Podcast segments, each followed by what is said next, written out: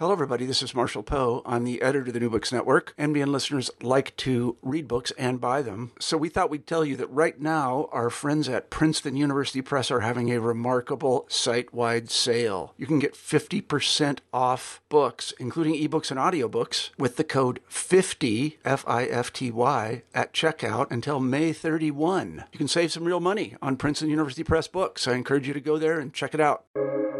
Welcome to the New Books Network. Hi, uh, Aaron Weinacht here uh, with the Russian and Eurasian Studies section of the New Books Network. And our guest today is uh, Antony Kalashnikov, uh, who's written a new book on uh, Stalinist monument building and what that says about how we think about time. And uh, so, thanks for being on the show, Antony. Thank you for having me, Aaron. It's a pleasure to talk about my book. It, it generally is. I like we like talking about books. Yeah uh, it's a living. so, uh, maybe before we get going here on the the substance of the book, could you talk a bit about your own academic background? Introduce yourself to the audience. And how'd you come to be a historian, study this particular topic, write this particular book, and so on? Um, yeah. So the the idea for this book actually uh, goes back uh, many many years, uh, and it grows out of an experience that I had as a teenager uh, visiting Moscow. Um, I grew up in a, in a Russian speaking family in uh, Edmonton, um, in Canada. And uh, back in 2008, uh, my parents decided to, to take their children to see their sort of historic homeland. And this was uh, one of my first times uh, traveling outside of my province, um, let alone to Europe. And um, the of all the contrasts uh, between Edmonton and Moscow, perhaps the one that stood out to me the most uh, was the the built environment, um, the monumental architecture, the sort of stately boulevards, the uh, ornate um, metro stations, the imposing high rises, the public statuary. All of this seemed to speak of a, of a city that kind of proudly proclaims its world historical importance. Uh, Edmonton never seemed so small and provincial and inconsequential as it did at that time. um, and uh, later on, as I went to college and developed an interest uh, in history, I, uh, I, I, I realized that the architecture that had attracted me the most uh, in Moscow was, in fact, uh, that built during the Stalin period. Usually, when we think about Soviet architecture, uh, we imagine sort of these um, poured concrete or prefab um, drab buildings that are virtually identical and are kind of um, brutalist and boring and you know bare bones. But Stalinist architecture is is quite opposite from that. And in fact, the, the functionalism uh, of, of, of, later Soviet architecture was a response uh, to, to an architectural heritage which was, in fact, um, very ornate, um, very lavish, uh, very focused on aesthetics um, rather than functionality. Uh, so these monuments, these are architectural constructions, are um, they uh, they mimic a, a, sort of a historicist style. They're very eclectic. They're a mish- mishmash of a neo-Renaissance, neoclassical, neo-Baroque. Um, they have Gothic elements in them. They have um, elements from Russian vernacular styles. Uh, they're, they're quite colorful, and uh, at least to me as a teenager, uh, they were very um, aesthetically pleasing. They're also built on a very uh, grand scale.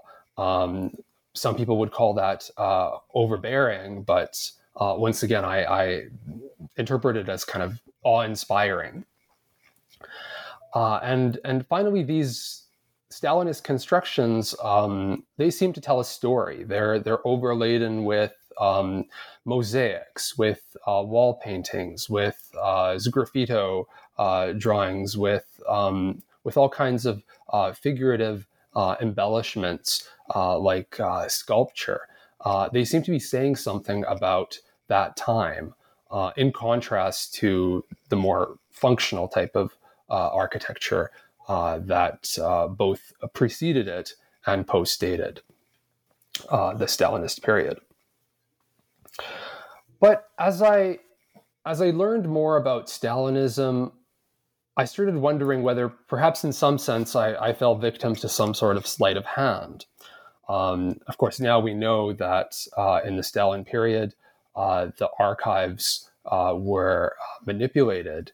Uh, people were airbrushed out of out of for- photographs if um, if they uh, fell from grace or were on the wrong side of history. They were consigned to oblivion. So I wondered perhaps the converse was also in some sense true. Perhaps these monuments were built, uh, at least in part, in order to give a good witness uh, to posterity about this uh, supposedly glorious era.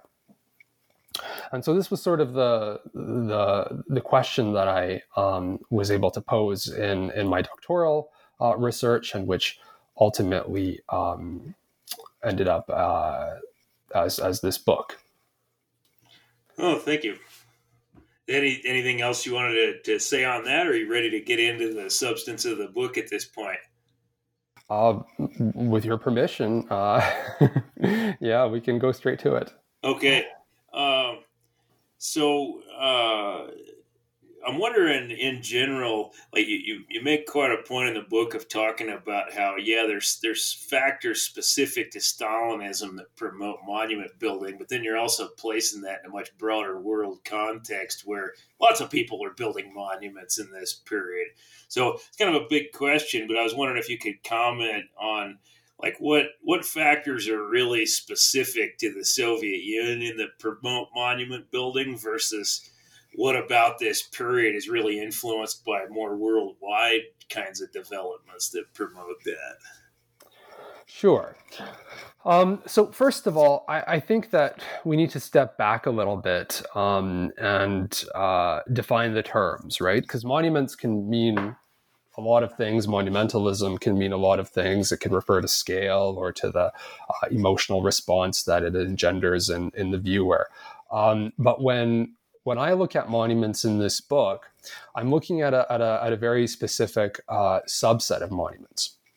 So, first of all, uh, I'm looking at, at uh, what's been termed prospective monuments. That is, uh, monuments that are oriented on the future, uh, on, on, a, on a future audience, on posterity, rather than on contemporaries.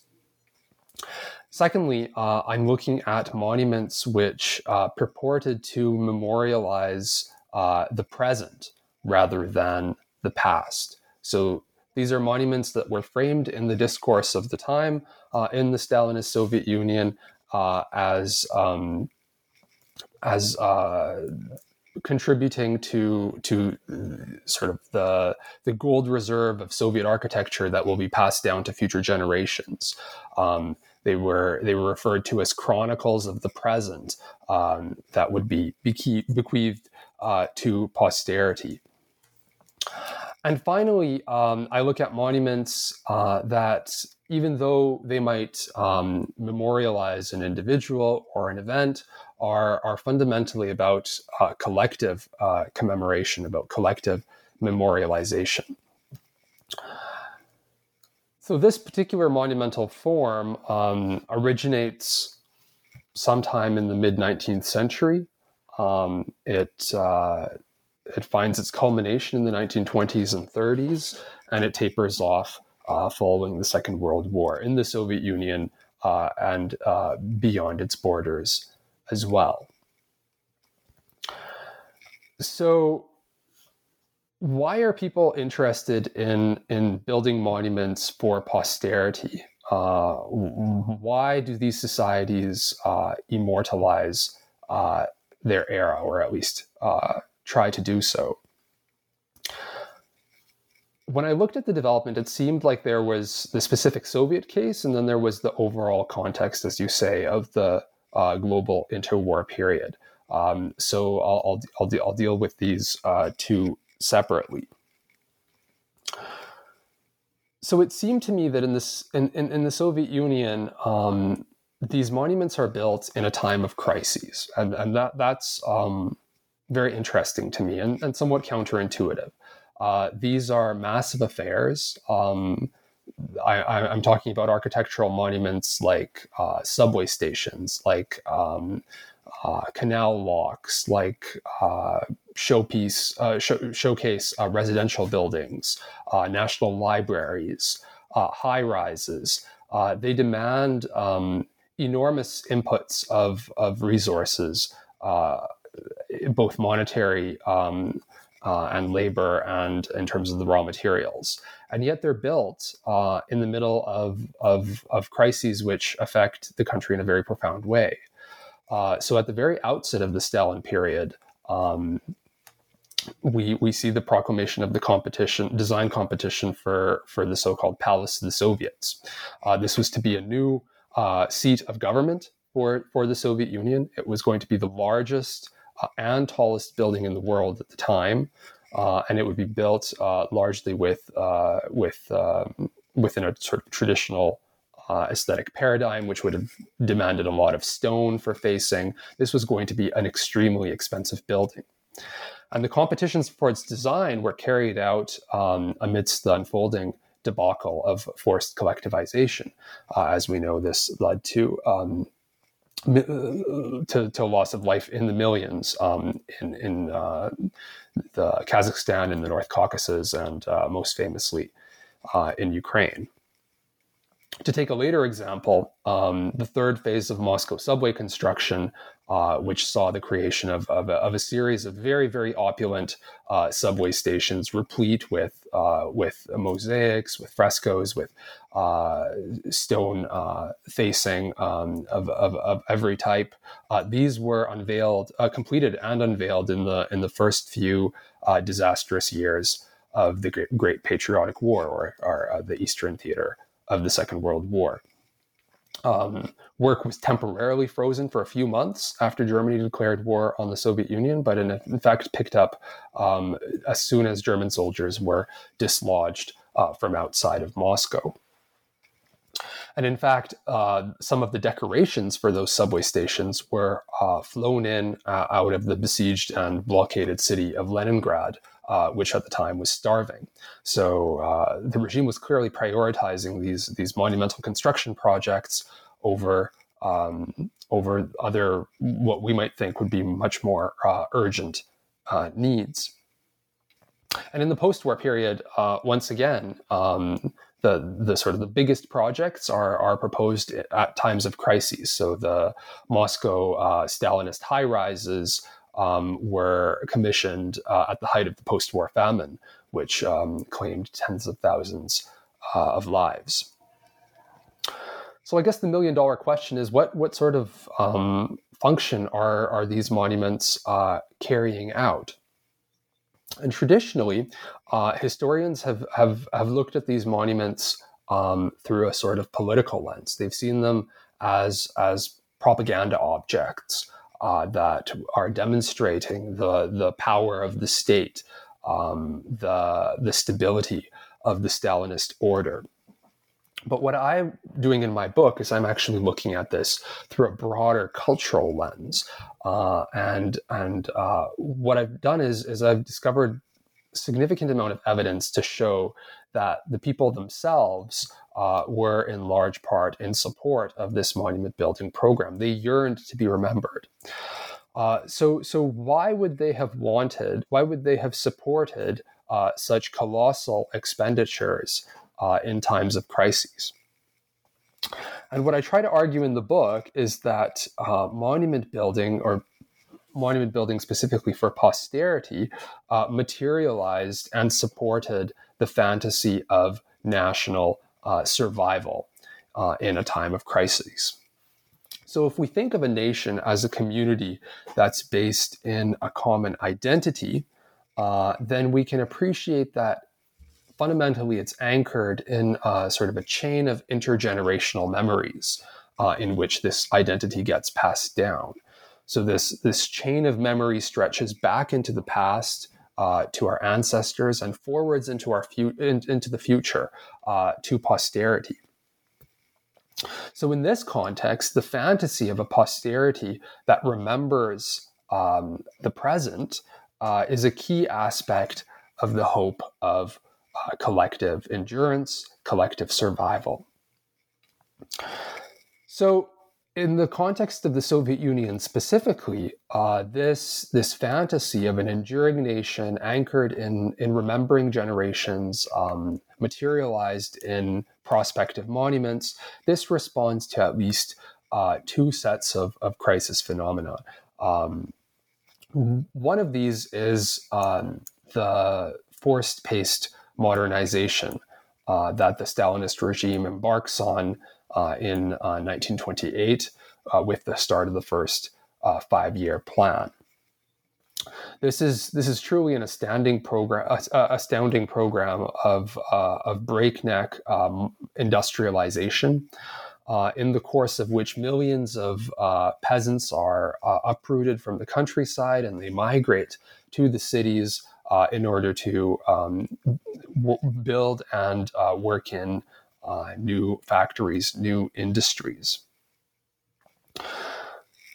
So they're uprooted, the, the, these peasants are uprooted from their traditional social milieu. Families are broken. Uh, they have to adjust themselves to uh, new identities, new values, new political discourses.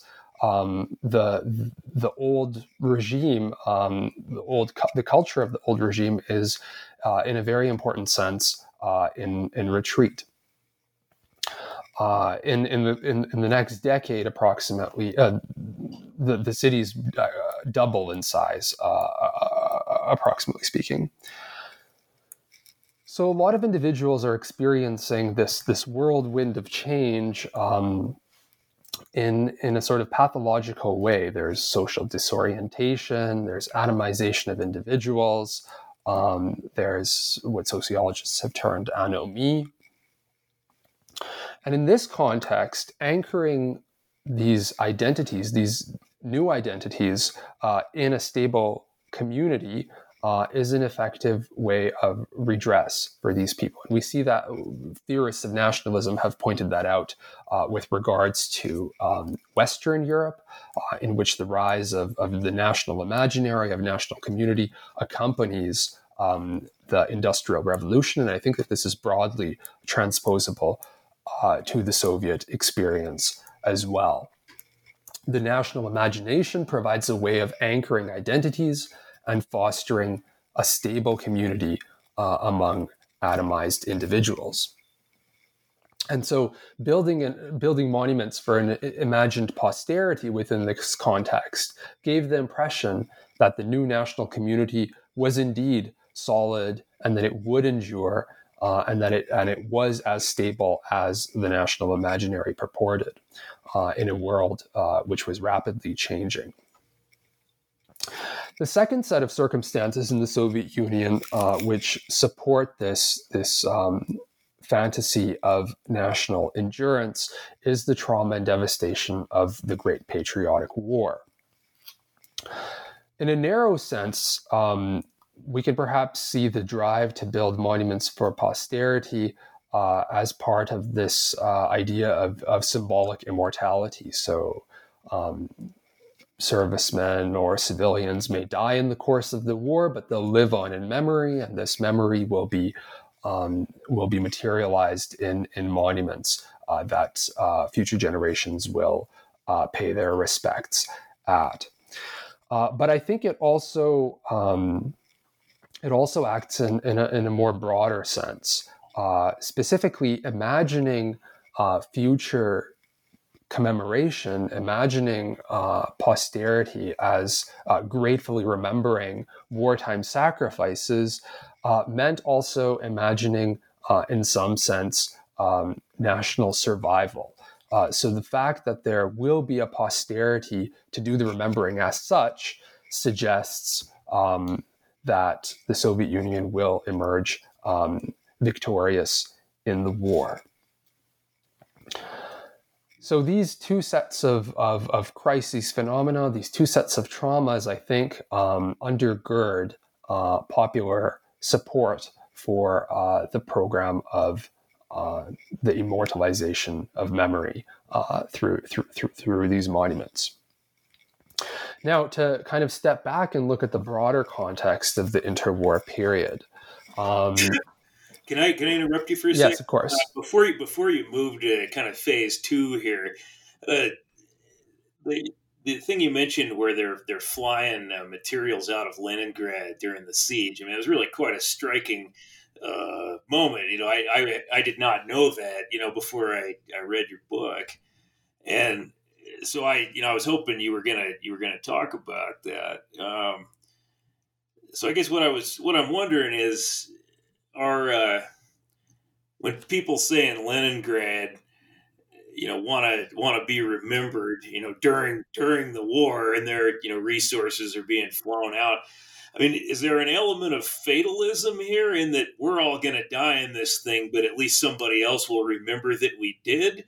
Uh, or I don't know. Do you think it has a more optimistic or perhaps less less fatalist uh, tone than that? Um, I don't know if I'm if my question is making sense here. I just I was really struck by that that uh, that would be flying materials out of Leningrad rather than in. You know that. Yeah, um, I, I don't know whether it sort of maps onto to optimism versus pessimism exactly, uh, but but what we do know is that the public supports it in some sense, or at least the regime assumes that the public supports uh, these types of of, of policies. Um, they don't they don't make a secret of the fact that instead of evacuating uh, what could have been uh, children or women or other civilians, uh, that they're that they're taking um, that they're taking mosaics uh, by plane out of uh, out of uh, the starving city. And in fact, um, it's not only covered in the media, but it's also immortalized for posterity. Um, so the subway stations of the uh, of the third phase of construction, the the wartime phase of construction, uh, they have um, pl- memorial plaques affixed to them uh, literally saying constructed in the days of the Great Patriotic War. Uh, so, in some sense, the regime uh, believes that the public supports uh, this this sort of lavish uh, use of resources on on the construction of monuments, and I think that it's because um, imagining the war uh, as, uh, or sorry, rather imagining posterity's later recollection of the war um, kind of already presupposes a war that is uh, th- that is over um, and, and and a nation that has has survived in this titanic struggle. Yeah, so we don't we don't know how it's going to end, but this will symbolize how we hope it's going to end. exactly. Yeah. yeah that, makes sense. Yeah, it was quite a quite a striking moment in your in your uh, your book there. So back to back to where we broke off a second ago. Uh, uh, what about the broader world context then?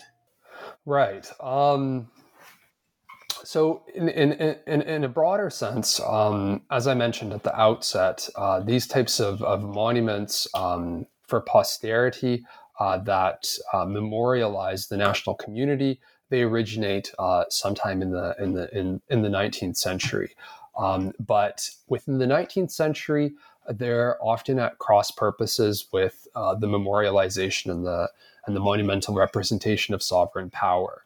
So rather than monuments that um, commemorate the nation or national heroes, these are monuments that commemorate um, the emperor or the imperial family.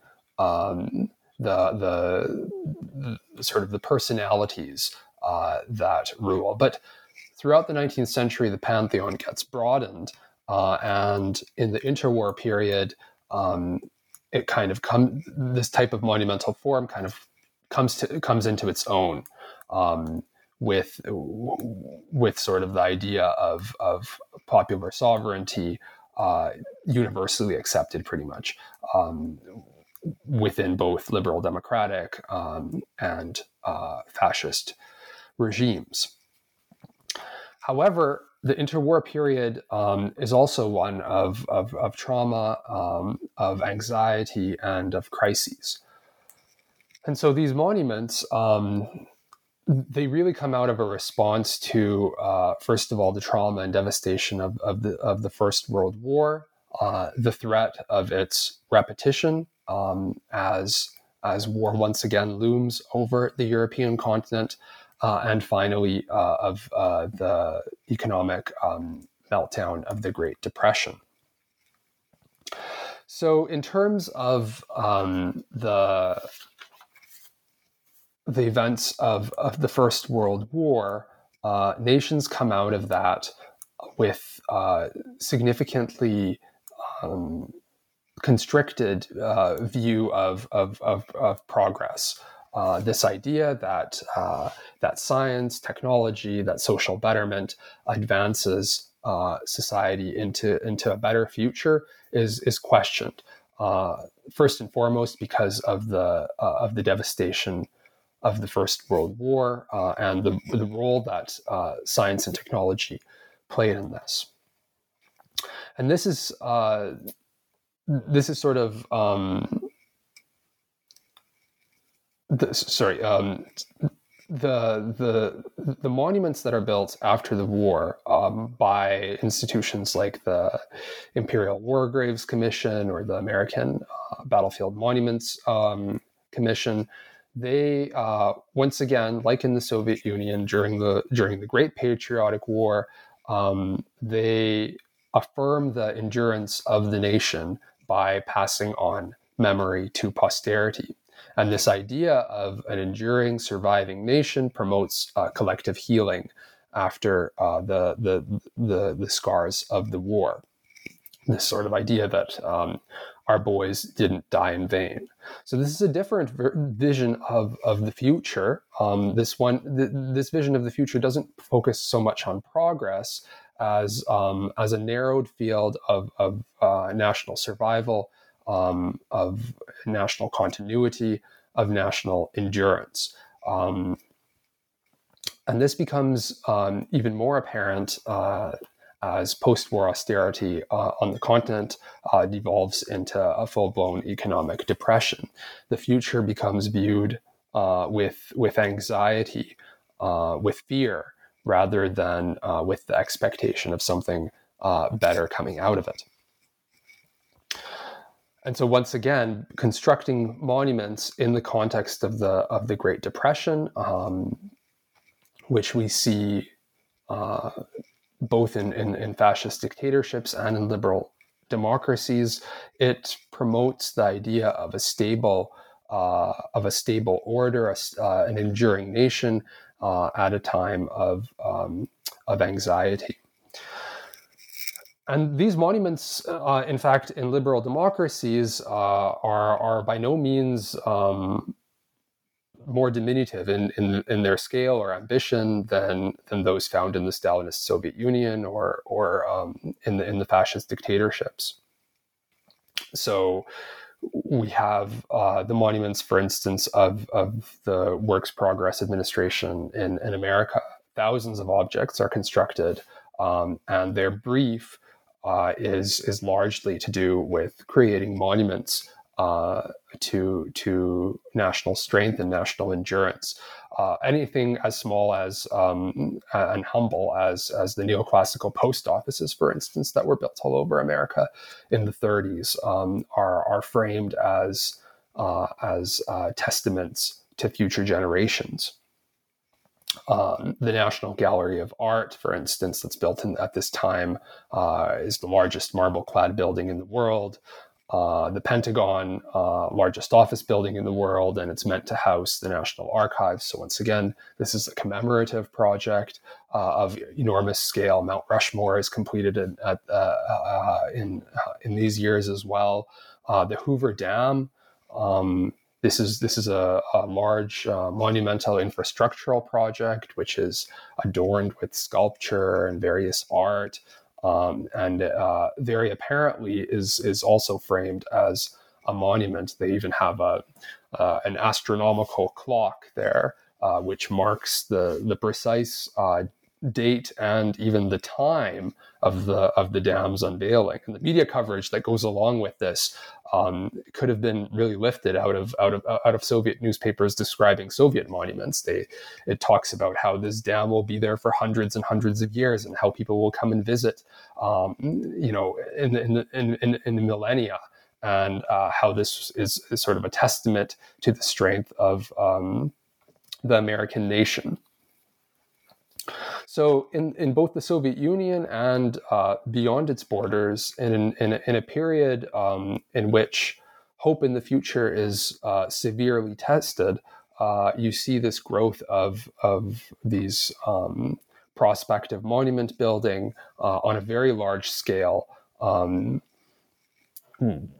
which proposes an alternative, uh, an, an, alternative way of relating to the future, one which is um, more steeped in uh, ideas of stability, uh, ideas of continuity, uh, ideas of nationhood, uh, rather than of um, positive social transformations. Well, that's very interesting that uh, um, that this would happen simultaneously with the idea of the Great Break, which is the opposite of continuity. Well, um, in the Soviet Union, it, it, it somewhat postdates the Great Break.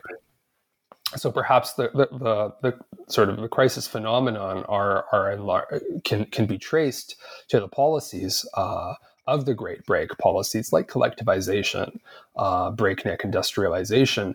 Um, but the turn to to commemoration, to continuity, uh, that actually begins a little bit later. That begun, begins in um, in 1931 uh, with with the competitions for for the construction of the Palace of the Soviets, which I mentioned, um, and they postdate uh, the the the promises of the Great Break, which are are at this very same time, in fact, retired. So the Great Break promises um, to uh, to launch the Soviet Union into a new, um, more radical approach to the construction of communism. Um, but uh, in 1930, 1931, the industry is uh, very much disorganized. Uh, these utopian schemes, these this idea of uh, overperforming the plan, um, they're critically uh, assessed by the party, and the party tries to kind of put a damper on on um, on this uh, utopian promise of the Great Break. So, um, you're talking about the idea of commemoration in general, right? That's the really the backdrop for these uh, these monuments, which which gets me to wonder. And then, um, what does it mean to have a culture of time? Uh, you, you talk about that quite a bit in the in the book.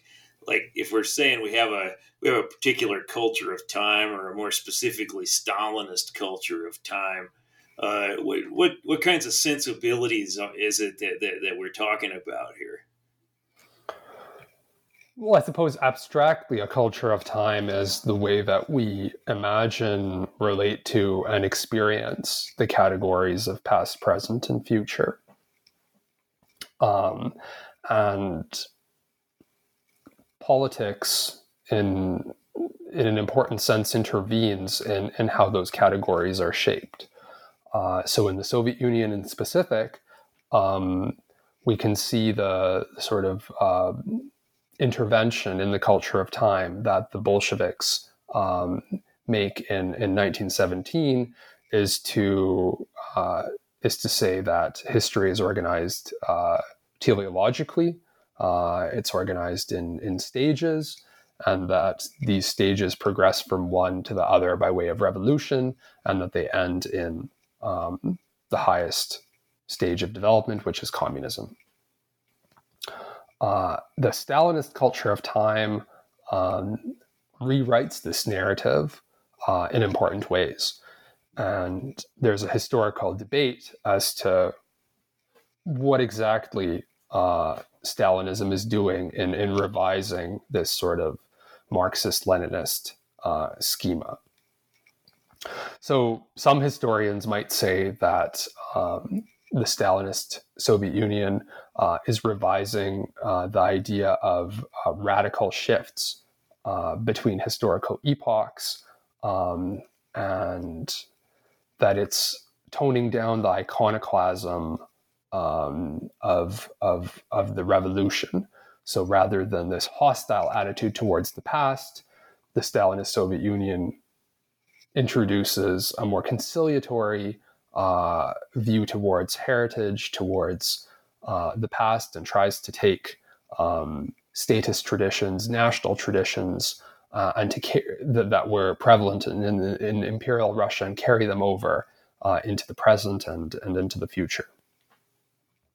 Others say that the Stalinist uh, Soviet Union was engaging in um, in a sort of uh, politics of, of, of, of, eternity.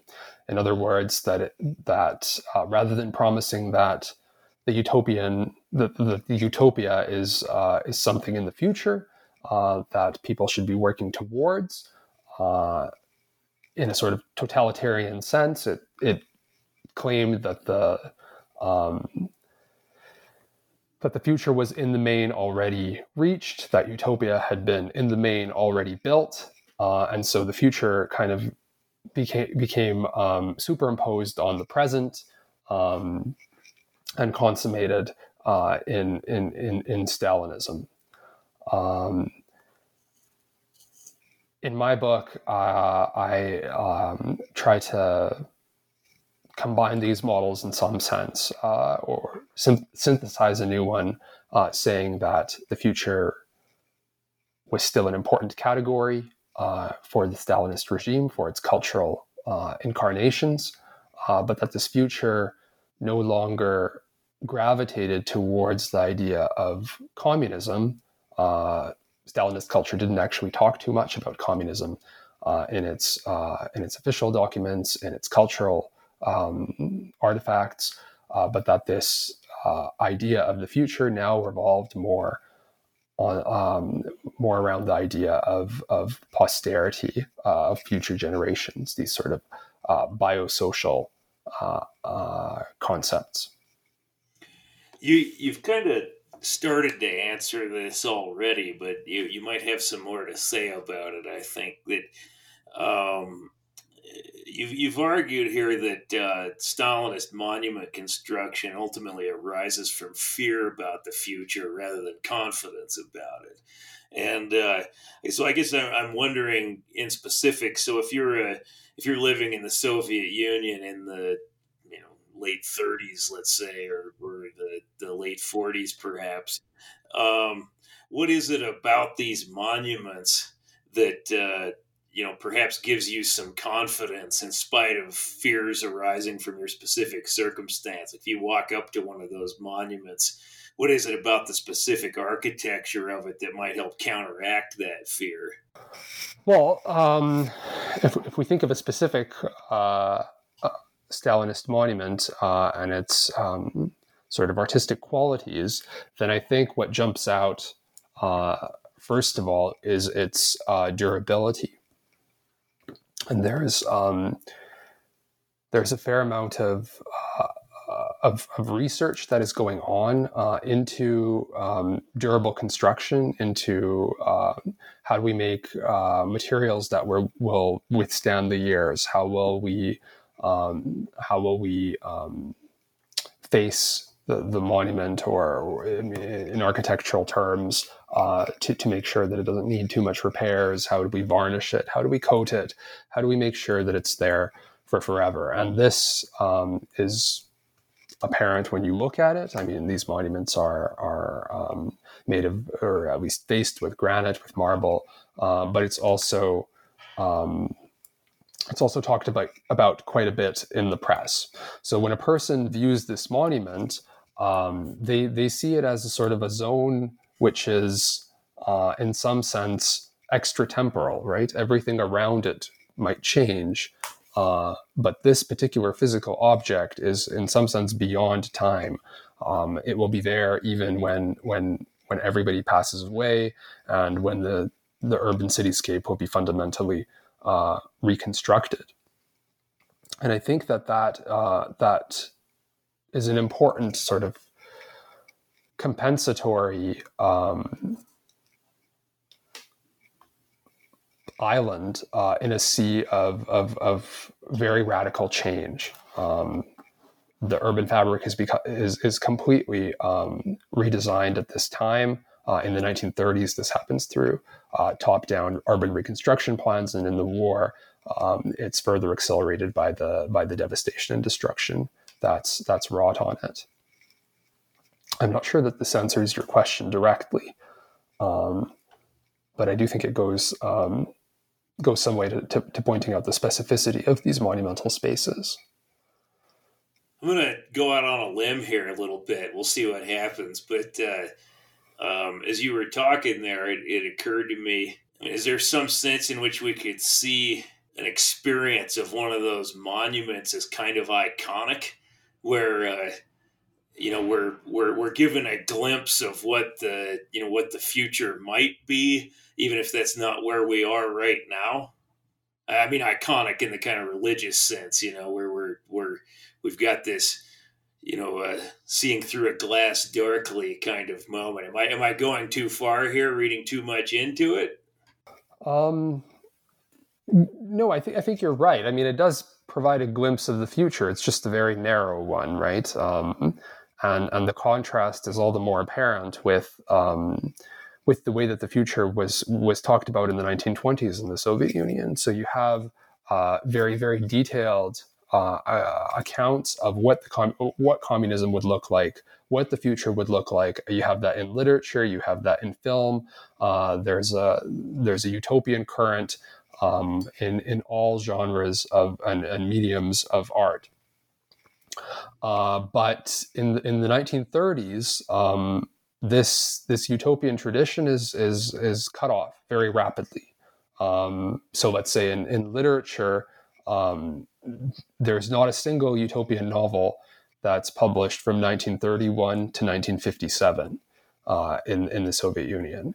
Uh, it becomes a political liability to say specific things about the future, and this is in part, of course, uh, because the party is claiming uh, to have a monopoly on, on talking about what the future would look like, uh, but also because the party actually realizes that talking about the communist future is, is, is a political liability uh, in and of itself, that uh, painting these bright pictures of communism only throws into relief the inadequacies of the present even more.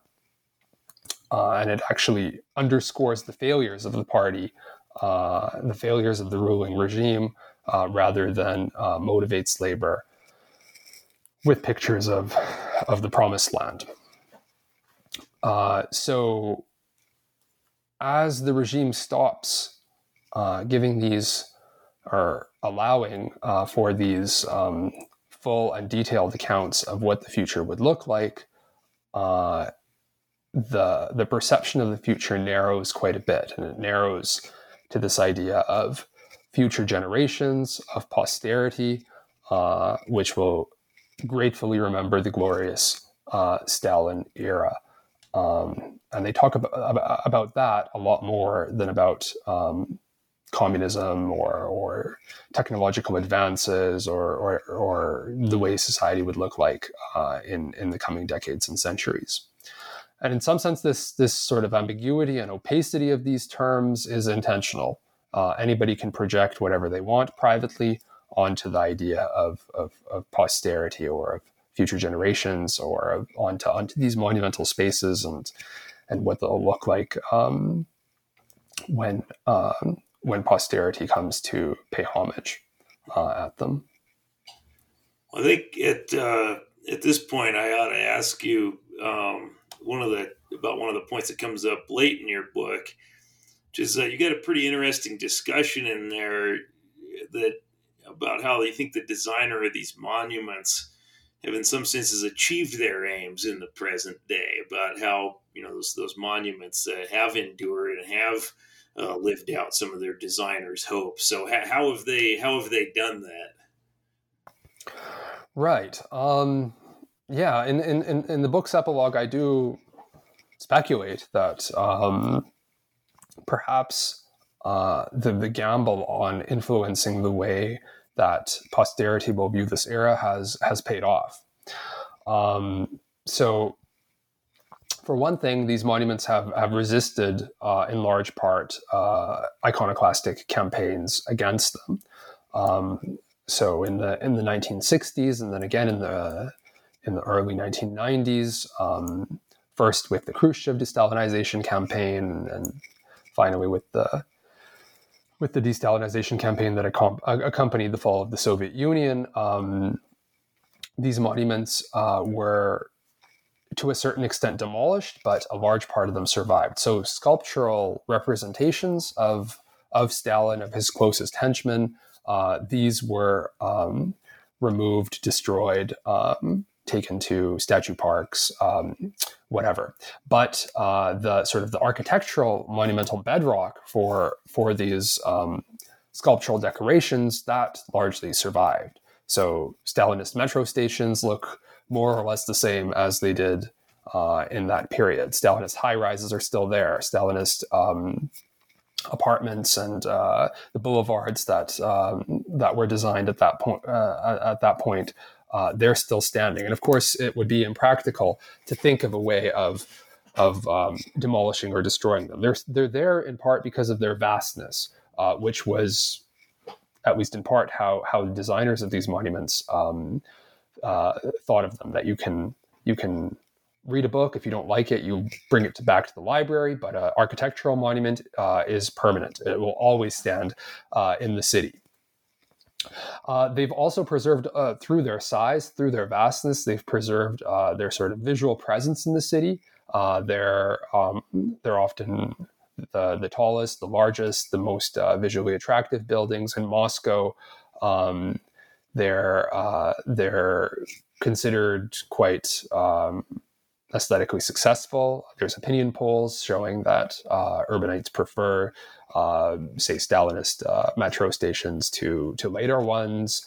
Um, the the market also suggests that um, Stalinist real estate is more sought after than uh, than even uh, newer developments, uh, and uh, in fact, a lot of newer developments in Russia mimic the Stalinist style and and um, quite self consciously promote themselves as as following it. So as as sort of aesthetic objects, uh, these these Stalinist monuments have survived. They are um, they retain their attractiveness. Uh, in terms of their sort of memorial efficacy, uh, I think they also continue to play uh, a, role in the way that, um, in Russia at least, uh, society uh, looks back on the Stalinist period. So, for one thing, the narratives that they um, that through which they're read uh, have uh, to a large degree uh, retained um, their recognizability and path dependence. So, for instance, the, the the the, dominant narrative of the Great Patriotic War uh, is, in many respects, quite aligned with with the Stalinist narrative of the Great Patriotic War, which emphasizes uh, national heroism, um, national unity. Um, military prowess and, and sidelines ideas like uh, collaborationism, uh, the history of war crimes, the idea of uh, incompetent uh, leadership. So these these monuments continue to be the sites of um, of uh, commemor- wartime commemoration. Um, they also, in some sense, are still read as testaments to uh, national greatness. Um, the you know monuments uh, that were built in the Stalin period to Russian scientists, to Russian cultural figures, they they still uh, retain um, retain their presence, their visibility, and they support this idea of of um, the Stalin period as being one of uh, cultural uh, and national uh, rebirth. They also uh, promote a sort of um, imperial uh, ideology, which uh, underscores the centrality of Russia in the post-Soviet space. Uh, and this is, is, is viewed not only in the way that they um, that they interact with um, with with these narratives today, but also with opposition to these narratives. So, for instance, in, in 2014, 2015, um, uh, there was a series of protest actions uh, in the course of which one of the Stalinist high rises uh, was um, scaled by activists and they unfurled uh, the Ukrainian flag on top of it. So, this sort of opposition to Russian uh, meddling in Ukraine um, attempted to underscore continuities between Stalinist Stalinist imperial policies, Stalinist imperial narratives, and um, Russian uh, political uh, culture and policies uh, today. Of course, this this perhaps says more about continuities in in historical narratives uh, than than in the sort of actual agency and efficacy of, of these Stalinist monuments. But I do think that that these Stalinist monuments also uh, have a sort of a, an independent um, role to play uh, in contemporary commemorative dynamics in Russia. So first of all, they, they kind of they predispose themselves to particular readings. Um, they have a lot of, of uh, synthetic art. Um, they have a lot of epigraphy, that is, in, you know, inscriptions. Um, looking at them, it's very clear who who they claim to be the good guys and who they claim to be the bad guys, so to speak. Um, and so they predispose themselves to a particular way of reading uh, reading these monuments um, in a way that is con- conducive to narratives of Russian nationalism, conducive to narratives of Russian statism, uh, and conducive to the Russian uh, imperial project they um, they're also very hard to sort of resignify and put to other uses, and and perhaps that's why um, that's what's conditioned responses of iconoclasts uh, to these monuments beyond uh, Russia's borders. Uh, rather than trying to recontextualize and resignify these monuments, they've instead, instead opted to demolish them wholesale because it's very hard uh, to resignify something which is so um, which so powerfully uh, sort of promotes a specific narrative. But perhaps most importantly, these monuments act as uh, as material evidence um, about the era um, in a way that emotionally uh, w- works a lot more powerfully uh, than abstract historical narratives, uh, particularly for people who have grown up um, after after Stalinism, or, or and even more so uh, after the fall of the Soviet Union. So, opinion polls um, show sentiments like uh, among Russian youth uh, that, that go along the lines of, yes, we know about Stalinism and, and its crimes, but hey, at least we have uh, the world's best subway system, uh, thanks to Stalin. So this sort of even um, Stalin made the trains run on time. yeah, something along those lines, exactly. uh, so it's it's sort of the incommensurability of of these material traces and the immaterial narratives that makes uh, positive puts gives an advantage to positive uh, self representations of Stalinism uh, and disadvantages uh, the sort of textbook histories of uh, Stalinist crimes.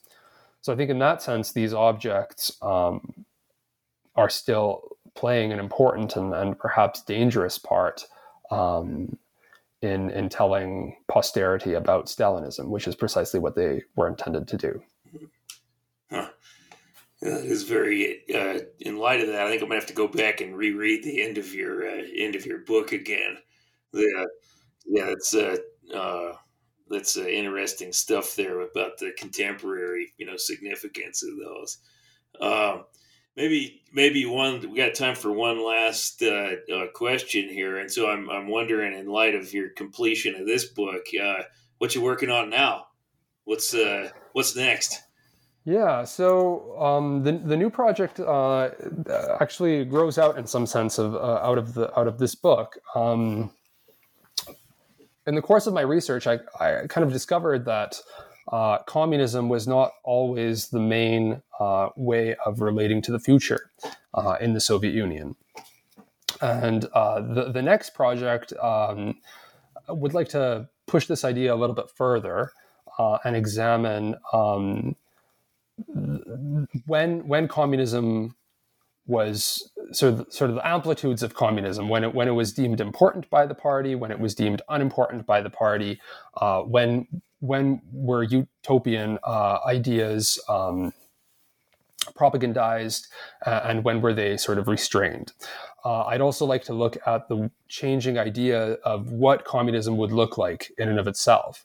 Uh, so we have these sort of classical Marxist-Leninist uh, definitions of what communism would look like: classless, uh, global, stateless society of you know non-alienated laborers, uh, laborers. Um, but the specifics actually um, uh, changed uh, throughout the Soviet period. Communism was a sort of a moving goalpost, and what communism, the, what the communist future was supposed to look like in 1920 was different from what it was supposed to look like in 1980.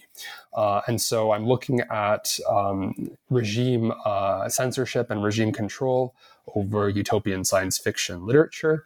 Uh, in order to to look at uh, how and when uh, communism, the communist future, was a welcome theme, uh, when it was repressed, uh, and uh, the changing ways in which the party sought to uh, portray um, the future. Well, that sounds like a, a cool project. You've uh, reminded me that I should sit down and reread Bogdanov's Red Star. yeah, yeah it's book. It, it is a fun one, isn't it? And in, in some sense, it's aged well. Yeah, that's no. Well, when you uh, when you get it finished, give me a shout. and Maybe we can talk about that one too. I'd love to.